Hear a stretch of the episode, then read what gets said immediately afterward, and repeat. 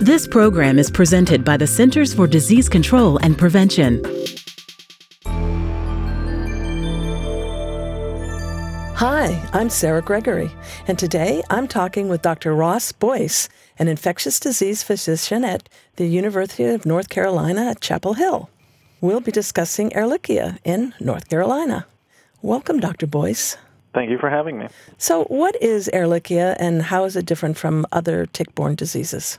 Ehrlichia is a genus of bacteria, uh, generally considered weakly gram negative, an intracellular bacteria that was originally discovered around the turn of the last century in South Africa, but is something that we commonly refer to as a tick borne disease in the United States.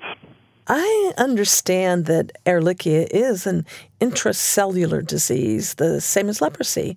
But what does that actually mean?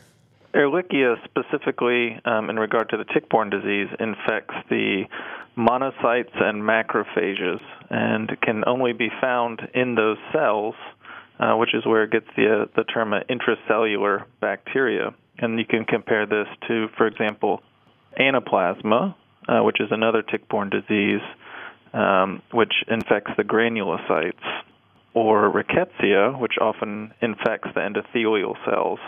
Um, this does have some implications for diagnoses because it's harder to isolate the bacteria from the peripheral blood. So, how does a new tick disease get introduced into an area? How, how does it spread? I think you have to consider three different factors when you're thinking about the spread of a tick borne disease. Obviously, the first is the tick, the other is the geography of the area, and the other is humans or animals, which often serve as the reservoir of the infection. One of the reasons I think that we have seen a spread in tick borne disease, as was noted recently, um, one of the CDC's announcements over the summer, um, is that people are moving into um, suburban areas that are often wooded um, and becoming in closer contact with both the tick and a lot of the animal reservoirs, such as deer and mice. What diseases have been linked to ticks in North Carolina? If you were to ask someone here in North Carolina, I think the most common response you would receive is Rocky Mountain spotted fever. I'm not so sure that that is true, and we can discuss that later, but uh, clearly the spotted fever rickettsial group, which includes Rocky Mountain spotted fever, is common. Um, there is increasing evidence of some Lyme disease um, being spread in the northwest part of the state. And then alpha gal, which you may have heard about, which is commonly referred to as a meat allergy, which is actually not an infection, but the transmission of a carbohydrate from the Lone Star tick. What made you initially suspect that Ehrlichia was being underdiagnosed? Is it actually new to North Carolina, or has it been there a while and just not noticed? I first encountered Ehrlichia taking care of a young woman in our intensive care unit here at Chapel Hill. She had presented with high fevers, fatigue, um, a skin rash, and it had not yet been diagnosed. She had had a test for the rickettsial species, including Rocky Mountain spotted fever scent, that was negative, but it was only after the test for Ehrlichia came back almost a week later that was positive that we identified what was the cause. Fortunately, she had been on the appropriate treatment and recovered well. The experience, however, really made me think about what it is we're testing for when we think about tick borne disease here in North Carolina. I think it's unlikely that Ehrlichia is new to North Carolina. I think it has just been largely underdiagnosed. Um, in fact, it gets its name Ehrlichia uh, from Fort Chaffee in Arkansas, where it was first discovered in 1989. So, to investigate this, your study looked at patient records from UNC hospitals and clinics in the summer of 2016. What specifically were you looking for? I really wanted to see what doctors were doing when they thought about ticks. When they saw a patient who they suspected there might be a tick borne disease, I was curious what they were testing for. Were they looking for Rocky Mountain spotted fever? Were they looking for Ehrlichia? Or were they testing for other things? In addition, I was curious how they were handling treatment decisions. And what did you find? Well, what we found is that about three quarters of patients were tested for the spotted fever group rickettsia. About two thirds were tested for Lyme disease, but only one third were tested for Ehrlichia. Now, what we did, because the serum was stored in all of those patients for 90 days after the testing was performed, is we went back and we tested those individuals who did not have Ehrlichia testing performed initially. We called this retrospective testing. And in the cohort of those who had retrospective testing performed, we found that the prevalence of reactive antibodies to Ehrlichia was very similar to that seen with the spotted fever group. And while it's not a perfect comparison, it does suggest that what we're seeing is that Ehrlichia is equally as prevalent as the spotted fever rickettsia. Does Ehrlichia present differently? I mean, the symptoms are exactly the same as these other diseases? The symptoms are not exactly the same, but most tick-borne diseases that we see here in North Carolina present with very non-specific symptoms. And these are things that can look like flu, a cold, or or more common illnesses. There are things like fever, headache, body aches, occasionally rashes, especially with Ehrlichia and the spotted fever group rickettsia. Um, but also it can be very non-specific things like diarrhea and upset stomach.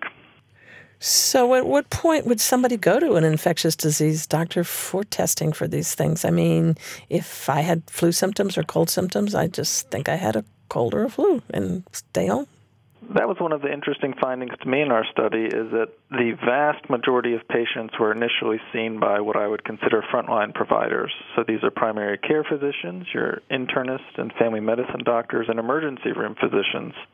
Only about 5% of them were seen by infectious disease physicians. So, why do you think doctors were less likely to order testing for Ehrlichia than Lyme or Rickettsia?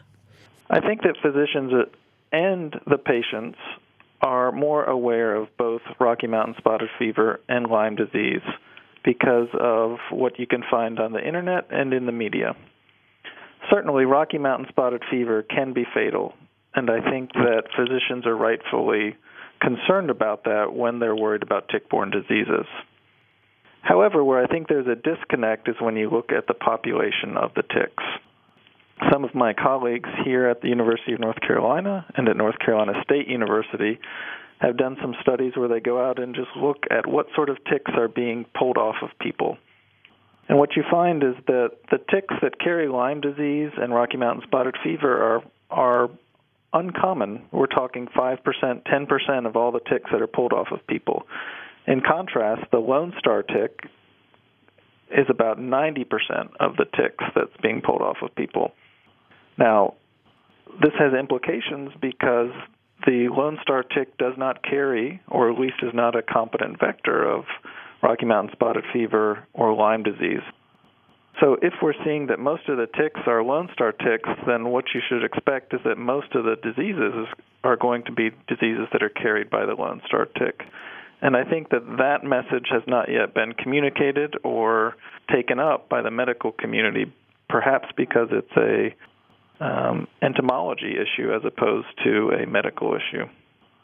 So, what other, besides Ehrlichia, what other diseases are carried by the Lone Star ticks? Ehrlichia is probably the most common disease that we're seeing here carried by the Lone Star tick. Um, STARI, the southern tick associated rash illness, has also been associated with the Lone Star tick, as well as alpha gal, which is the meat allergy that I mentioned previously.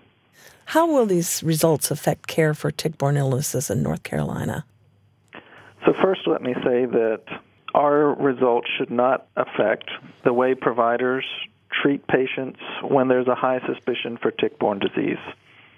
It takes up to a week or two weeks for someone to develop antibodies uh, to a tick borne disease. Therefore, if physicians have a high suspicion, they should treat patients empirically, which means regardless of the test result. And typically that is uh, five to ten days of doxycycline.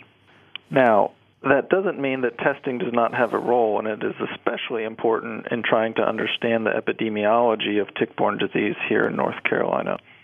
And that itself is important in understanding the best ways that we can advise uh, residents about avoidance, prevention, and ultimately control measures.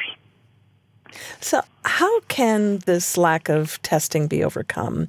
Should people who have symptoms be more aware of these diseases, or is it up to doctors and clinicians to be more aware of the possibility of various tick borne diseases, not just Lyme and rickettsia? I don't think that it should be a burden on the patients.